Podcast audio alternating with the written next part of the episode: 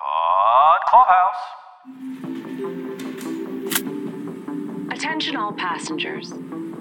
The temperature outside is minus 119 degrees Celsius. We are six years, nine months, and 26 days from departure. For your personal safety, be prepared to brace.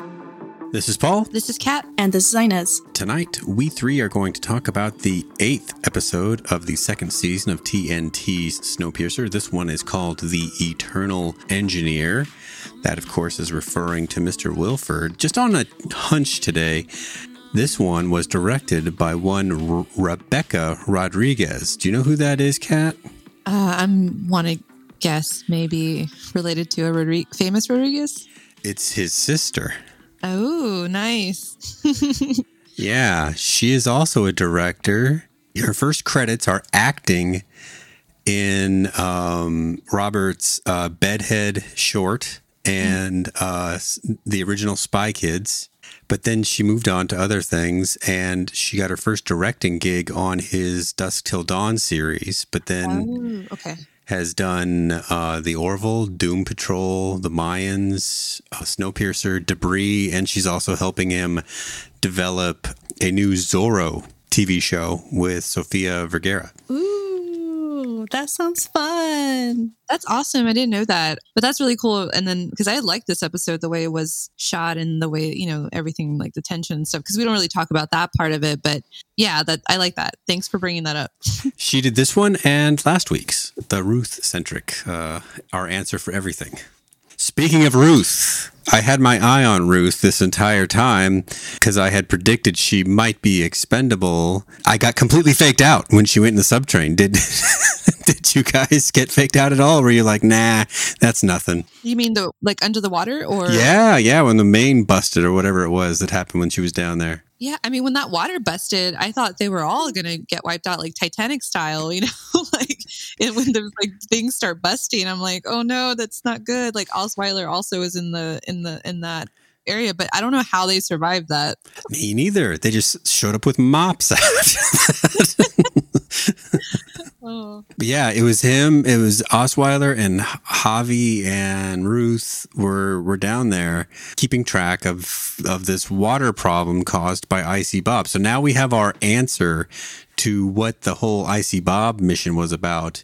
I know a lot of people were thinking that he would be sent out to deal with Melanie, but I had I had this idea that that he had other plans because of his adjusting the timeline, you know, a couple weeks ago. What do you think of his decision to spend a man in this way? I get the idea like he like Icy Bob was a one-time use kind of kind of thing. Right. And then even Icy Bob says, I served my purpose. And uh, like he knew that he was getting ready for a um, suicide mission and had been prepping for that moment. I don't know. This is not my favorite episode. So I'll just kind of, I'll probably be like the negative Nancy throughout this one. So I'm going to feed off of your guys' energy as I get through just because I felt like there was a, a lot of kind of like holes throughout here. But, and uh, one of them is like the whole Icy Bob thing. I kind of am confused about why kind of give us this very like human, you know, he's in control of his will, kind of like empathy that he was giving Josie, um, warnings that he was giving Josie. But then he like just kind of did this. And I'm just, I don't know. I know that Wilford breaks people down, but it just seemed like he was like volunteering and doing this. And so I'm just kind of confused about why they gave us that little like human view of him. That's a good question. I mean, we have that moment a couple weeks ago that you're referring to where he and Josie sort of sort of bond. I mean, I don't know what I was expecting from Bob, but when he started speaking just a normal language, I, I guess I was I was thinking that he would just kind of grunt or moan or something that you might expect from from a giant and, instead he, he he spoke rationally and but kind of fearfully for his position. And you're you're right. It was kind of surprising that he would go through with this mission. I mean, he must have known what what doing what he did would cause or potentially cause to some extent and be okay with it. Yeah, and it seems weird because I mean he's so much bigger, and so you would think like if he is doing that against his will. Like he could smash any of those people unless they like maybe put a shot in him and you know cuz the I'm I'm sure the doctors have kind of I mean they've done a lot to him so I don't know if it's something that we just haven't seen you know since Josie's been there there was a lot of stuff that happened before that we don't know to him um so who knows how you know like I guess they don't like he wanted the pain med really bad from Josie. So like who knows how they've kind of I don't know suppressed that will you know like to to uh, say no or to like how come he can't just crush Wilford is my thing right Mhm. if, if he wanted to. So what you're saying is kind of true. Like he knew what he was doing in a way and he does it, but I wonder if that's the breakdown of like how Wilford just turns people to do what he wants in a way because you can see that he I know you've used the word Inez a lot this uh this season but seems like he was just starting the process of grooming Josie in this episode with like uh you know the hand thing and, and making her feel good you know like hey you're back and and and just like being nice to her and also sharing a lot of insight. Like it seemed he like he was really authentic in that moment and I kind of like was like oh I kind of like you there but then I was like oh wait this is Wilford he's playing a game with her. He's not just being nice to her. He's going to use this against her. I mean not use it against her but kind of starting that process and like even him saying I'm going to leave the door open like I don't know. He just he he gets people to do things without having to force them to do it, but it's a mental game. Well, that scene had a, I had a lot of questions about that I needed you guys' help with. Like this whole season, I've been asking for some proof of this charisma that Mister Wilford is supposed to have, and then I finally got it. And it was that scene that you're talking about with the hands. And he mentioned something that he he summed up something to the along the lines of that uh, an illusion can be valuable if it if stops the pain, right, or, or something like that. When he's talking about you know dealing with the the hand and and that visualization exercise that he was working through. What did you guys get out of that that sentiment? I don't remember his exact words. I didn't write them down verbatim, but that, I think that was the idea. Yeah, I wrote it down. It, it, he just said illusion has its value. It takes away the pain, and that's the thing I was mentioning. Like I felt like that was the most real insight to how he feels about the whole train and how he runs Snowpiercer or how he runs Big Alice and how he would want to run Snowpiercer because he puts on that illusion. And I feel like it also in this this episode we see him stripped back if we're to believe that you know all all his plan didn't go to plan and he actually did have to save the train. Because I, I don't know i guess he he's done a good job of like like what was his plan and then what did he actually have to save in this episode? It was very revealing and it's interesting that he revealed it to josie who he knows has ties to andre and had sparked you know the revolution or whatever. So i don't know why he would lay all his cards out unless he wants her to trust him so he can use her later like icy bob that's my theory I have I struggled a lot with this episode because like I said, it just felt like a lot of things were not complete or didn't make total sense. But uh, but this, you know, focusing specifically on showing the charisma, I thought it was really cool, kind of showing like his little hints into his brilliance that he does have because aside from being the world's um, biggest narcissist, he is very intelligent. And so that was a very sweet service that he did for Josie. But I also kind of was just really suspect suspicious of his intentions and kind of identifying this as grooming behavior. But I really like what you said, Kat. Now that I've heard that quote again, you know makes me wonder like how much of his persona is an illusion that he's hiding from like within himself or something. Or maybe that maybe i'm just maybe that's just like too much of a kind of like a sidewind. But i thought i, I like that um that uh, thought train there. So i'm gonna take that and think about it after we conclude our conversation today. Uh, You could interpret that as pretty fatalistic, right? That that uh, he's already we we sus- we've suspected that he already believes that the human race is is is dead. It's it's just the this is the least painful way to go is by prolonging your life on the train.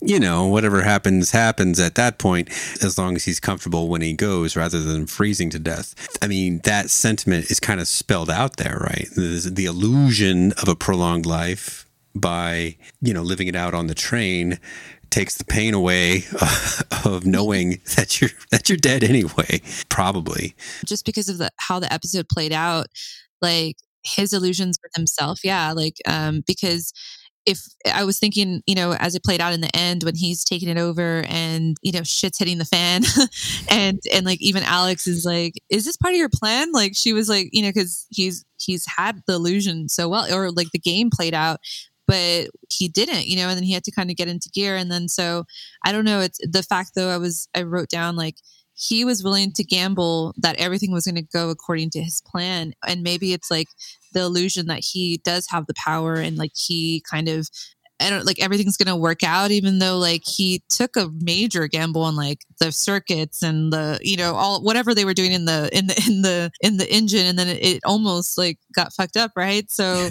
yes, but he believes his own shit that he was willing to do that because he wants the power, right? So I don't know. I think there's a lot of play in that. Like, I think that quote would have been a better, I don't know, it could have been a title, but I feel like that's a very revealing thing um, about Wilford. And I'm sure it's going to play out even more maybe later in this season, next season. But who knows? Like, illusions that he also is trying to believe himself of what he, you know, fake it till you make it kind of thing.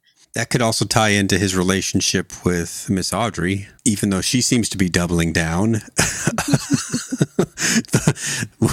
Those of us who who came to like Miss Audrey last season are holding on to hope that she is is not as bathed in the Kool-Aid as she is telling everybody that she is. And that could be part of that illusion that is taking the pain away, right? This mm-hmm pretend girlfriend. yeah, they're both pretending to like go back into whatever they were before, but they both maybe know underneath that they're not, it's not true. And I'm still not convinced. I don't know if Inez, you're talking about some like this plot is a little bit like too TV, like, hey, that like she just turned all of a sudden, um, like and went full on. I hope she's still undercover because it just seems very the Miss Audrey thing's throwing me off too maybe it's my hurt feelings. I don't know. I was, uh, I think it's you know, part of it is my hurt feelings. I was watching this episode. I watched this um, episode on the screeners on International Women's Day. So it felt, was like really emotionally was like breaking my heart um, seeing this and then i felt really foolish because i was like still holding out hope in the last like two conversations that we've had about this and I, I don't think that i'm like holding out hope anymore now i'm just kind of curious to see how it's playing out maybe she could foresee that he was going to have an edge up when she realized that she was caught. I don't know. I, I'm, I, I think I'm holding myself back on a lot of predictions at this point because it's because I'm just so distracted with the stuff going on um, in this episode that I'm sure that we'll we'll dive into to touch back on that charisma for Wilford. I know I've said that I hate him every single time, but I, I'm like getting a crush on him so badly now. It's it's really bad, like guys. Like, I and, and I know it's because like I am a sucker for clowns, like for just really funny people. And he, his lines are just like my favorite lines, just like the snark that he gives to Ben, you know, uh, you know, oh, here to ruin the moment per the usual. like, like those are my favorite. And then when I see in the Facebook groups and they have all the memes with the captions of, of his quotes that he's saying, and I'm just like, oh no, I have a crush on Wilford now. so like that's how Paul, that's how you can get a strong, independent woman to fall in love with him. I don't know. The last few minutes, I also was feeling a little like, man, like he he has that Melanie they both do. And I also wrote that like when he was basically making Andre look like a fool in a way because he's like, oh, you can't even lead this train. You don't know the, you know, you don't know the, you know, um, how, how it runs. And he was just like taking control. And he even took it away from like Javi and Ben, who have been in the engine for the last seven years. They should know everything about it. But he still has that like extra thing that Melanie has too. And then it made me realize that's why he wants Melanie out because he's the most valuable. You know, he's the, hmm he's the most like he's the MVP and well co MVP if if Melanie's in the picture um that he can you know she she proves to be the most valuable as well. So it seems like he wants to be the only one because he does have the engineering background. I wasn't sure if like he did or not, or it was just uh, like he was the money or whatever from those flashbacks. But he he does have like the engineering chops we we saw in this episode. So I was like, man, like you're a badass. Like I don't know, but you're also mm-hmm. psychotic. So I don't know. Yeah.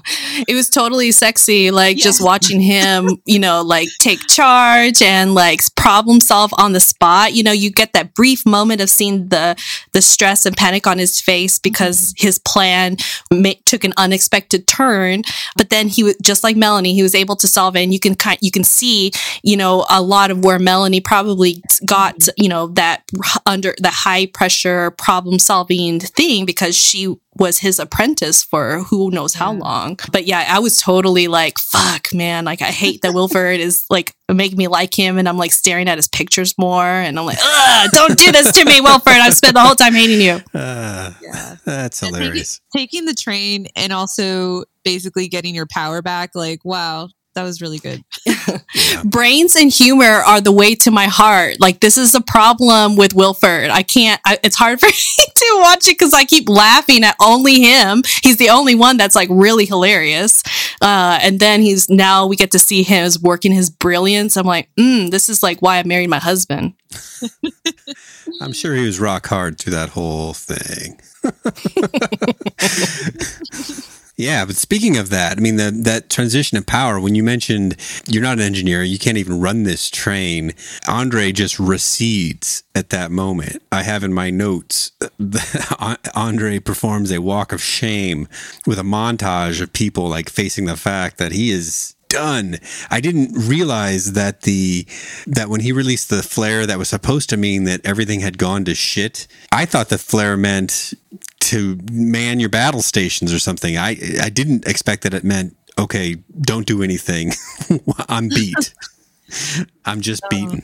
What did you guys feel or think it would go another way? Like mm. there was still some fight in him, or or or what? I think this is where we where we we keep talking about his inexperience as a leader is very clear. He had, um, you know, we all know, or, or, you know, a lot of us are who work in um, in uh, multi kind of like level hierarchy organizations know that you don't have to be the smartest person to be a good leader. You know, you tackle your lack of technical knowledge by surrounding yourself with experts in various parts. We've been complaining about this from about Layton the whole time that he did build his cabinet of advisors but he's not using them and he's not using them well.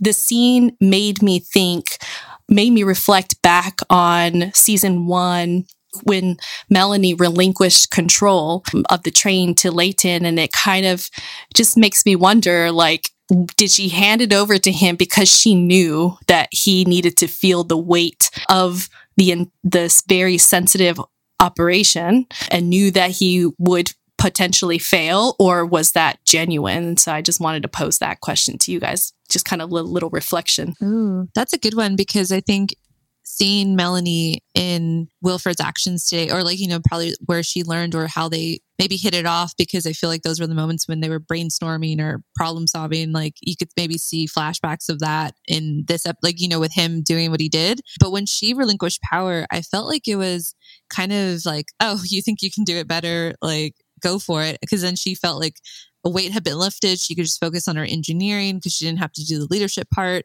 Um, and so I, I, I, I do like that question because I think it wasn't how Andre is relinquishing it now, where he's like, you know, tail between his legs. I think she she didn't relinquish it in that way. I think she was just like, okay, you try it, sort of thing, and see the brunt of everything that I've done and all the judgment that you've had. But I think his surrender is a little bit different. It it was very sad to see him in this episode because you saw it in his face from the moment that problem happened. And I think he kind of knew something was going to happen. I don't think that that's a, a plot that would ever play out in real life, you know, where someone had control of something, a political position or something, and then would just, you know, retreat from it with the with the intent that the person taking over for them would hate it so much that they would come crawling back and say, please take this back from me. but it is a TV plot that that you see. This has that extra element of the engineering thing. Like you yeah. need to, you need to, and I think she knew that. She knows that he was going to need her. So it's not like she was like, "Hey, go back to the, you know, uh, like you're going to, I don't know." He, she was, he was going to shun her and never use her again. Like he obviously needed her, and I think that's maybe why she was okay with relinquishing power well, she might have been pursuing uh, returning to order, even if it meant she wasn't in that position of power anymore. There were too many too many hard decisions being made, too many cars being left behind, too many people have getting hurt and killed and stuff. And so maybe that's really more why she wanted things to end. Whereas this is just Layton was just beaten. you know, he had the the kind of the unofficial polling that took took place last episode with the red lights and then just kind of the scuttlebutt around the the train about his his uh, waning support. Yeah. Um, I, I oh, see. I think this is where I was having like a lot of problems here because I feel like you know, when you're the leader and of a train, you can control the messages and you have um, the modality and the upper hand already. Like, I just don't see any reason why, when they had the physical evidence from a local expert about the intentional sabotage, why not just like be very transparent with everybody about like what's happening breachmen, you know, discover that Wilford like did this or whatever or something. They ha- they had physical evidence to know that it was intentionally sabotaged. So why not just like say that and let everybody know and then uh, you know, explain because of this, we're bring, inviting all engineers to the front to like problem solve and we'll get back to you. Like, I feel like simple change management kind of stuff like that could have helped out um, in the long run with this whole like sneaking and having people be like, oh my God, he's on the train and whatever. Or, you know, when you're fucking done, like, and you know that he's an awful person, like, why not like put him in the drawers? Like, Melanie put Andre in the drawer when she was done with him. Like, why couldn't they put him in a drawer um, before they, you know, they could do anything or whatever? I mean, Javi had it under control and was doing it, and Wilford just took over to finish it, not because Javi was incompetent. He was just showing off and he wanted to make sure Layton knew that um, he was smarter than him. So, anyway, so this is a lot of those kinds of like opportunities that I feel like don't justify why you just jump like to one extreme to another without doing this kind of like logical stuff in between. I don't know. I felt like you could have easily killed him anytime. You could have put him in a drawer if you wanted to. You could have knocked his head out once you got your part or whatever. I'm sure that Javi and Ben would have figured it out if they once they had the part, and then it's like, all right, we got late, we got Wilford. You can send him back to Big Alice. I don't know. You know what he could have done was once Boki realized that the train had been sabotaged and you know he he gave up his Wilford coin to to Andre, almost saying like I owe you one, you know, for being straight with me. He should have had him get on the horn and be like, "This is the last surviving breachman, yes. Boki. You all know me. I mean, there's only one guy on this train that sounds like me, right?" and I discovered the train had been sabotaged. I don't know how, but that that big spike didn't get there by magic. And now the, now we have to do these things because of it. But they didn't do that. The messaging right? Bad messaging. Mm-hmm. that just feels like such a, an obvious kind of thing. But maybe that's why they've shown us in previous episodes of how like sloppy Layton is with the communications to the passengers when he doesn't have Ruth around. But I think I don't know. I just thought the whole thing was mishandled and it felt sloppy instead of it being, you know, like, oh, this is all the resources that we had. It's like, you guys fucking have control of communicating to the entire train and you're going to choose to keep everybody in the dark for what? Like, it, I still don't feel like it's justified enough of why they avoided communicating with people if the whole point was about keeping their alliances to the train and not to Wilford what, what you're saying, Inez just brought up that illusion again. And I feel like um, the illusion thing applies to Andre. I think he always was like, no, we're going to make it through. And like, I think he really believed in in the followers and they were gonna you know because of where he came from and i think it really worked against him in this in, in his whole leadership um, style. I think he really wanted to be the opposite of melanie and what Wilford represents that he didn't realize you need a little bit of that. You got to play dirty sometimes or just be firm. And like the fact that he didn't fight back at all after he fought for so long to get where he was seemed very out of character well not i don't know if it's out of character. What do you guys think? Was it very out of character for him just not to, like to give it up after he you know was in the Oh yes. Mm-hmm. I wonder, like to me, the only way I justified it in this, and and you guys can tell me what you guys think, but like is that he realized his lack of experience with like the engineering part of it. And I guess it goes back to the title, right? Like he, and, and the fact that he couldn't do anything. Like even if he, like he couldn't even stop Wilford because like he couldn't have saved the train. You know, he needed him, and in and seeing Ben and Javi, the fact that they couldn't even do it, um, I think made like cemented that thing for Andre. Is like, well, I, if I let my pride or let the leadership thing, like if I want to keep power, like there will be nothing to keep power of because we will all die. And I think that's what I saw in his eyes is like he was just like fuck, like like it just felt like he was like realized how much he could not do anything even if he wanted to knock him out yeah. of the way i also did feel really sad for him experiencing um, just like watching him kind of like fall apart but the details that like this episode i think is one of the first times that i see him kind of like really cleaned up like he almost is like wearing a suit um, kind of um, outfit, right? And then, yeah. you know, he's coming in very confident at the start of this. And then he ends up like, it's like the first time he's like giving himself that presence and I'm, I am the leader and I look good now. and then like same day, like I'm, I have to give back the train because I'm obviously not good at this. I think I feel more like Andre is not the right person to be leading this kind of train. I feel like I would be more, I feel like a Ruth kind of character is kind of more appropriate because they're more mindful and strategic and, and knowledgeable. And Layton seems very reactive, emotional, and um, doesn't know how to like maximize his resources around him. I wouldn't want to fight. I don't want to fight a Layton. One other factor that we haven't talked about with Layton's um, retreat is without him, there's there's really no reasonable expectation that Mr. Wilford would honor his agreement to pick up Melanie. I mean, we already have kind of that preview of how that's how that's going to go down for Melanie's episode, but you know they don't know that he doesn't know that yet. All the same, he's been fairly negative vocally in Layton's presence this whole time to just give up. Like you said, it seems out of character, but for all we know, we're supposed to assume maybe some other stuff happened in between, like it was Roche that, that kind of took him in, and Roche was sort of 51 49 on the on the uh, loyalty meter this week. and uh, so maybe when when that all went down, maybe he flipped to that one percent that that needed so that he started following Wilford's orders, and there was just nothing he could do because he just didn't have any support around him anymore. Like like Inez was saying, that's not wasn't my favorite part of this episode for sure. Just that, like I said, walk of shame moment. And like you say, it's because the things that are happening, sort of like a very stark Game of Thrones. I know we bring that up a lot, but it just it has a lot of the same kind of things. I'm like you don't like what's happening, but is it good plots? Like, you know, like I have to sometimes separate it because I don't like that Layton and them are, are, are out now and like Melanie's in limbo. But I will say Wilford finally taking over the train and Ben saying at the very end, like, you have the train. Like, I mean, as a TV moment though, that's really good.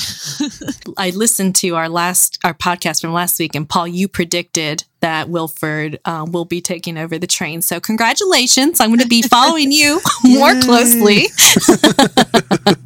yeah, I, I, I know I said last week also, I said I would totally be interested to see a Wilford thing, but I I did leave this episode heartbroken and like feeling like, nope, nope, I really wasn't ready. I didn't mean it. but now we're here. So, uh, and now I'm hoping that uh, we'll get to see in the next episode how it all goes down when he ditches Melanie on the side of the snow. You know, I, this week I, I posed a question to our Facebook fans what they think of different things and whether or not Ruth was expendable now or not. And now I'm hoping she's definitely not because if Layton is some form of incarcerated, right? And Roche uh, we can cover his whole story, but he winds up in the drawers, the Big Alice version of the drawers at the end of the episode. Who else are we going to have in a position of power that we know is is going to probably be positioned to help everybody? You know? Oh my I, gosh, great question, Paul. Because I think I it's Ruth. You think Ruth would be like the the person to take over like brakeman duties? well, more, I don't know about brakeman, but more like jailbreaking. if, if you, you know what I mean? Oh, I see. Yeah. Okay. Okay. I see what you mean. I was thinking about um, like operationally on the train, who is going to be replacing Roche, and so I was got really excited. of like, oh my god, do you think like now that Wilford's back and LJ is is like chummy now with Osweiler. If if she would just be recommending that Osweiler just all of a sudden now be Ooh. the ruler of the brakemen. That'd be quite a quite a step up for janitor Osweiler. But no, I, I'm I'm trying to think of Team Layton is is really down, but Ruth might not be fully counted in that team in Wilford's eyes. It, he might still think that she's got some loyalty with him. And this would be a big moment for Ruth because, you know, big test if that comes to pass is she's really very interested in order. You know, there's a leader now. Order will follow. She maybe, but what does she do? Does she does she uh, try to help the former leader because uh, the new one's probably going to leave behind her friend, or or or what? I'm I'm I'm thinking Ruth might have a have a lot to do here in the next couple episodes. Yeah, I'm tend to agree. I think that she has been underutilized um, by Andre, and the little bit that he has taken advantage of her expertise, she's just really been invaluable. She's amazing. But yeah, so now that she's kind of had that big character development from the last episode. How does she go into a, the world of Wilford that she wanted so badly and that she thought that she was already within for the last seven years? And now she's got him. She made kids sing his song. yes, uh, yeah. She made kids sing his song and recite things for him and present gifts for him. She probably helped distribute like the red lanterns. I'm sure at some point, asking, "Would you like a red lantern?" This will be very interesting to see how her moral compass interacts with the Wilford rule. Mm. yeah, I don't know. I wonder if she's going to if she if she's gonna pull a Miss Audrey and just like be like, okay, I try, you know, like like just go against what she um has like learned in the last few episodes. If we're to believe, you know, like she's felt bad about what she was doing with Melanie, with like you know the hand cutting off and uh, all of that, and for her to, I mean, we're assuming that wilford is going to probably do the same style and even worse of what Melanie was doing, right? So, um, is she going to be okay with that? I don't know. Will she do that and then to, to save her friends, essentially, right? Because I don't know. All the people who were with Andre, it's not looking good, right? Like, I guess if you have a, a turn of power, are you going to be safe? Especially in this with Wilford at the helm. So I don't know. I feel like all of them and, and, and just seeing Roche, like it was interesting that they showed us that Roche is going into the drawer because it just makes you uneasy of what's going to happen to everybody else. So maybe Ruth is the key and it'll be interesting to see what she does, whether she goes along with it like a Miss Audrey type thing or go the other way. But what does that mean for her, right? Because then you said like she's expendable. She could be.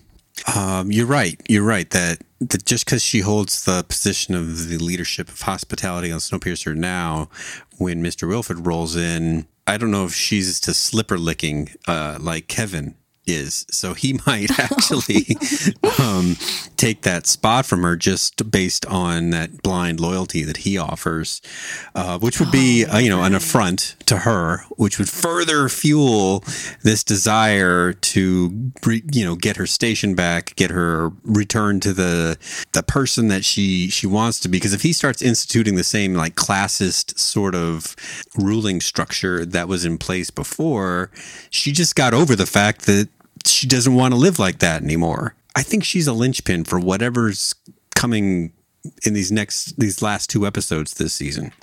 Let's talk about Roche. This seemed to be his episode. It started with him narrating and we got to meet his family. Have do you guys recall meeting his family at any prior point? Uh no. Just the last um, episode be- prior, right? When Just at the glimpse, end when right. she's like yeah, that was the first time. There was a lot of interplay there with Roche. It was hard to get a read on him. you know, in terms of uh, his fluctuating loyalty meter. He uh, has the Red Lantern in one episode, but he's saying that, you know, Layton's his guy, but he needs to be neutral and just go where the train goes, essentially. Meanwhile, his wife is trying to convince him, you better go with Wilford because that seems to be the way things are going. What did you think about this outcome for Roche uh, and and winding up in the Big Alice drawers? Was, was that surprising, did, or did you think he was just going to go get a a lecture from Mr. Wilford? I wasn't expecting the drawers. I feel I always kind of got a feel that Roche is much more about like just survival and protecting his family. You know, I felt like I should have already knew who his family was because he mentioned them a lot all throughout the the time that we before we met them. He he has brought them up a lot, and I always kind of got a sense that he's always driven by what's going to protect his family um, first and foremost. So I also wasn't 100% sure where his loyalties were going to end up. At some point, I during the conversation with his wife, I, I thought this is one of those distractor things for me where I was trying to get into it. I just felt like their conversation was kind of like a little too like formal. You know, when she talks to him about, you know, what do you hear? What's going on? And then she's like, well, you know, I have my network too. And my network is saying this. And I was like, who talks to their husband? like, you know, I'm like, with my husband, I'm just like, oh my God, this is what I heard, blah, blah, blah. you know, but, but to say like, like, I don't know, my husband probably would think I was a robot. I'm like, and with, according to my network, this is the latest. and so I thought, so that kind of felt a little that distracting to me. So it was hard for me to kind of match the warmth and protection goals that he had with like the family that I finally was getting to meet. But it makes sense to me why he's so driven by protecting them because apparently he has lost two children before, um, and they're and they only have their daughter now, and so I can definitely empathize with why he's in this constant struggle. I thought he was going to die, um, so I was surprised to see him in the drawer. Yeah, it was one of those things where like Roche has been here from the beginning, like since season one, but we hadn't learned, uh, like up until this point, we hadn't really seen his background, just like what he, you know, the few times we've kind of seen him interact with Layton. And I don't know, it did feel like this was more of a, hey, we need to show something so we can care about Roche getting put in a drawer type thing. Even though like I do like him as a character, but I just felt like the it, it did feel a little bit not, like not earned um, with that bit. So I was like, eh, you know. That's like uh, my my wife has a um, a theory about like competition reality shows, which is that if they start elaborating on your background in that mm-hmm. episode, you're done. Oh yeah, yeah, that's like Top Chef, like 101. Right, right. If you've been ignored all year, but then they're all of a sudden very interested in you, sayonara.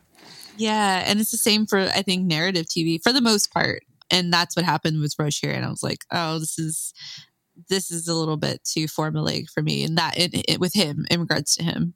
There was a key little moment there uh, when he was sending out his guys on assignments uh, where someone mentioned the idea of uh, jackboots that had hidden and reintegrated into the populace, rebuilding a, a, network.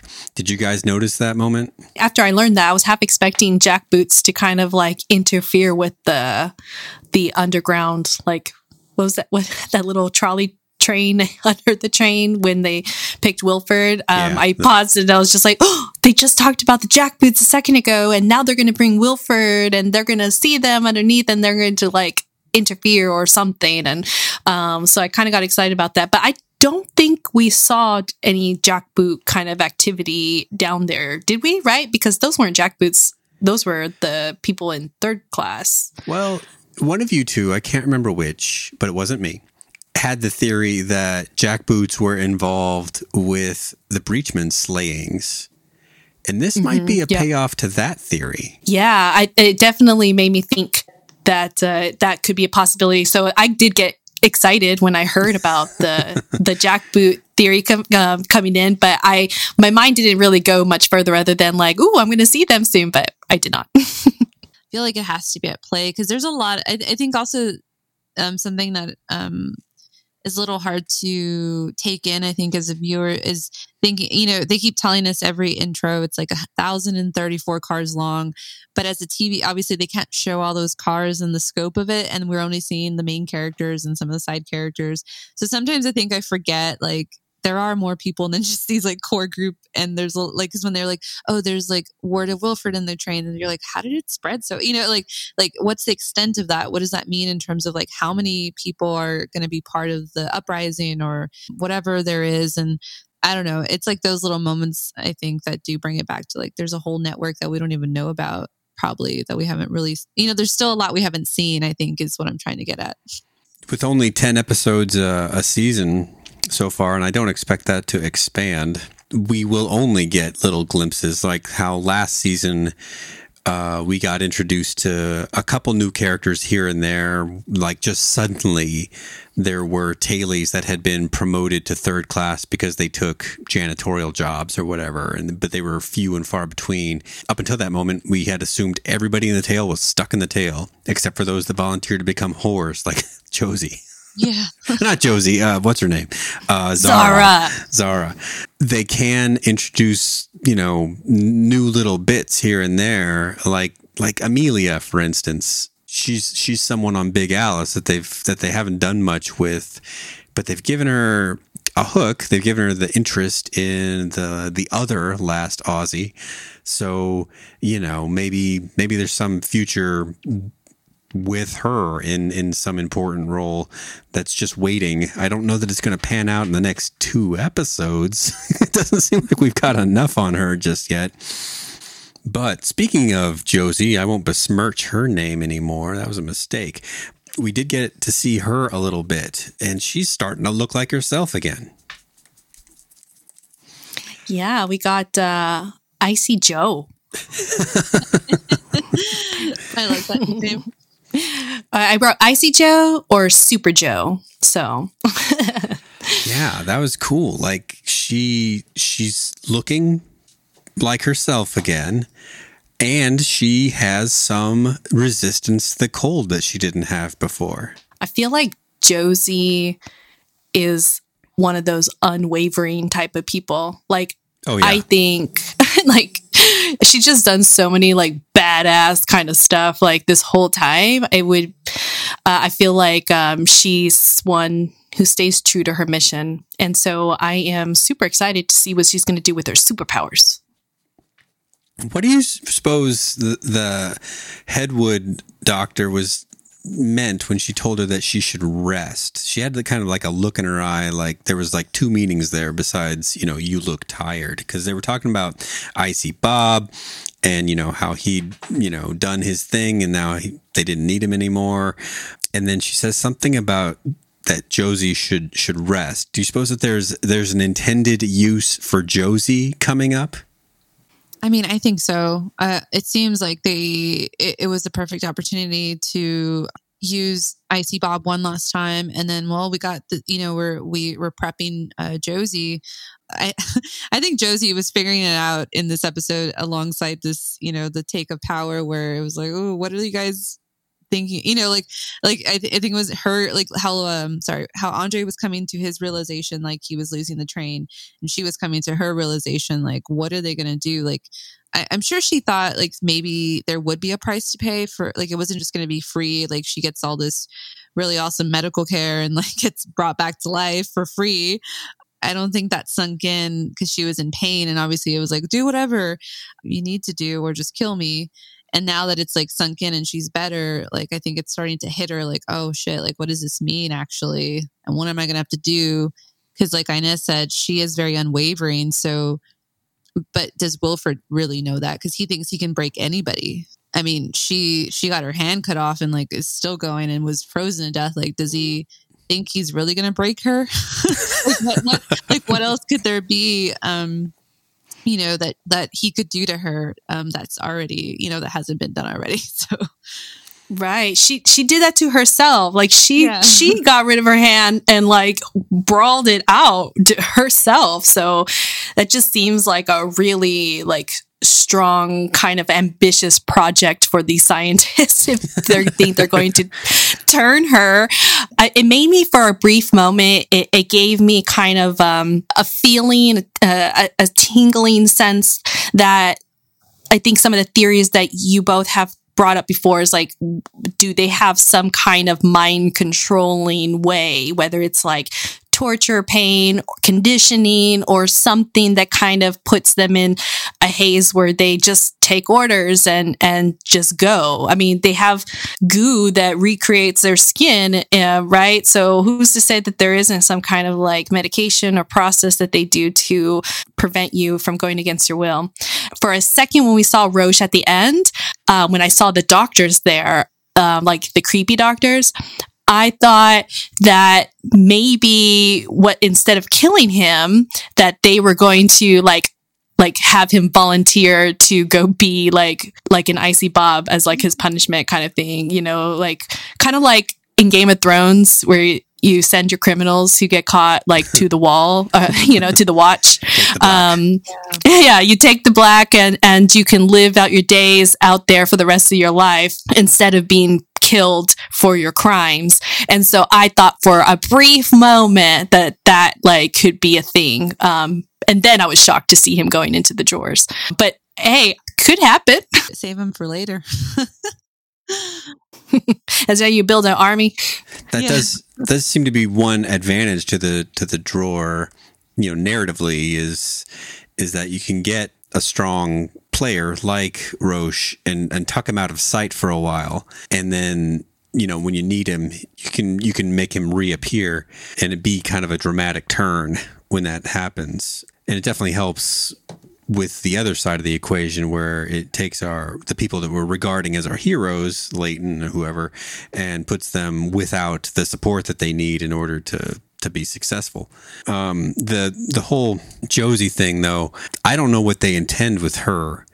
Um, I don't have a strong theory with that, but I, I do think that they've got something in mind. I wonder, since we're talking about illusions and kind of easing one's pain by by thinking uh, an illusion is is real. I wonder if that's part of how um, Miss Audrey does her sort of hypnotic thing you know and if this was some sort of method that had some root in a prior association with wilford like you were mentioning how do they control people's minds i don't know that it's too far-fetched to think that those those all those things aren't somehow related in that you know she, he needed Audrey to fix Kevin because his maybe his whatever you call it conditioning had had broken loose, but maybe it's something that they have. I don't know. It could be part medicinal and part therapeutic or something that works in tandem to create this conditioning. And she's kind of getting the first dose with Mr. Wilford's um, charismatic treatment at the beginning there, but there might be more coming. There might be uh, something intravenous that, that, helps convince her. Mm-hmm. That's totally appropriate kind of connection that you make there. Uh, I was reading the Facebook group's um, commentary about theories as to what might be happening here with uh, with Audrey, and some of the theories that had come up was about you know, maybe like when she was working on Kevin, she was using that as an opportunity to like do it to herself because of them being like having such a parallel storyline. And I thought that was uh, really interesting. And it made me, that's kind of like where my heart was extra breaking because I was like, please let this just be Audrey's long game, you know? um, and, and, and, hearing those theories from those other Snowpiercer fans, uh, it, I felt like it totally makes sense. And if Audrey, if she is successful in kind of being able to condition herself, assuming that's true. And she has, you know, she conditioned Kevin to lick, you know, his foot. I think that she does have some kind of strength in this environment where she might be able to influence Josie. But I feel like Josie also is is not gonna turn easy. The last plot line is just about Osweiler and LJ and their budding romance. I mean, I guess that's real for as real as those two people can consider affection. I don't know why it's important. I don't know why it's taking up screen time other than to show us what characters that we've already met that are still alive are still doing. You, are you guys getting anything out of the LJ Osweiler connection? No, it was just weird for me because obviously, you know, nothing happens in, in the show for no reason. Some most of the time, so I was just thinking, like, I hope there's a good reason, or at least like a reason I'm gonna hate to love, or you know, or something. I just don't like them as characters, which I think is kudos to those actors, you know, because it, it's also good to kind of hate the character. like some characters, it's fun. Yeah, LJ is just, ugh. yeah, I I thought that the interaction of their scene was really cute. I thought it was very sweet, but I also was thinking to myself like, "Oh, not another love line." Like I'm just now getting over the whole Zara thing. So I thought I just kind of was like, well, it was really cute. Like I I really thought it was a precious little moment. So I gave them that that they set it up really well. From like a storyline, my guesses are going to be now that Wilford is in charge of the train and he knows the Folgers and I feel like LJ can make her way to him since since she is a janitor and has her back door accesses to stuff. And you know she'll, Osweiler is kind of already shown that he will hop around his loyalty meter to whoever's going to help him survive. And he, everything he does is about survival, even like the pep talks that he gives LJ about mopping up all of the water. You know, he's like, this is our, this is our time to shine. So I'm thinking that the intent is that she will bring him along with whatever scheme it is to get into Wilford's graces, and then he will end up being a tool for Wilford. I can go with that. I mean, I don't want to overthink it for those two, because that that works. I mean, the next part of the last final part of the show here is is predictions. We only have two episodes to go. I had mentioned, I think, an episode or two ago that I don't think this is going to end with one of with some sort of uplifting um, victory for the home team. I I, I think this is going to end with on a down note uh, Kat was mentioning the idea of you know when they lose Winterfell and and we just yes. got to live with that fact for a while. I think it's I think it might be like that. Um, even though it's hard to conceive of keeping Sean Bean for multiple seasons, I, I I don't know how they get out of it in two episodes in a very convincing fashion at this point. So I would see Mr. Wilford making his influence known in the next episode. That ruffling some feathers in the right places to maybe get something going so things don't look completely hopeless by the end of the season, but pretty bad. I want to see where Andre ends up. So I don't know if that's that's not really a, th- a prediction, but um, I feel like it's not going to be good since there was so much emphasis with Wilford and and not stopping for Melanie.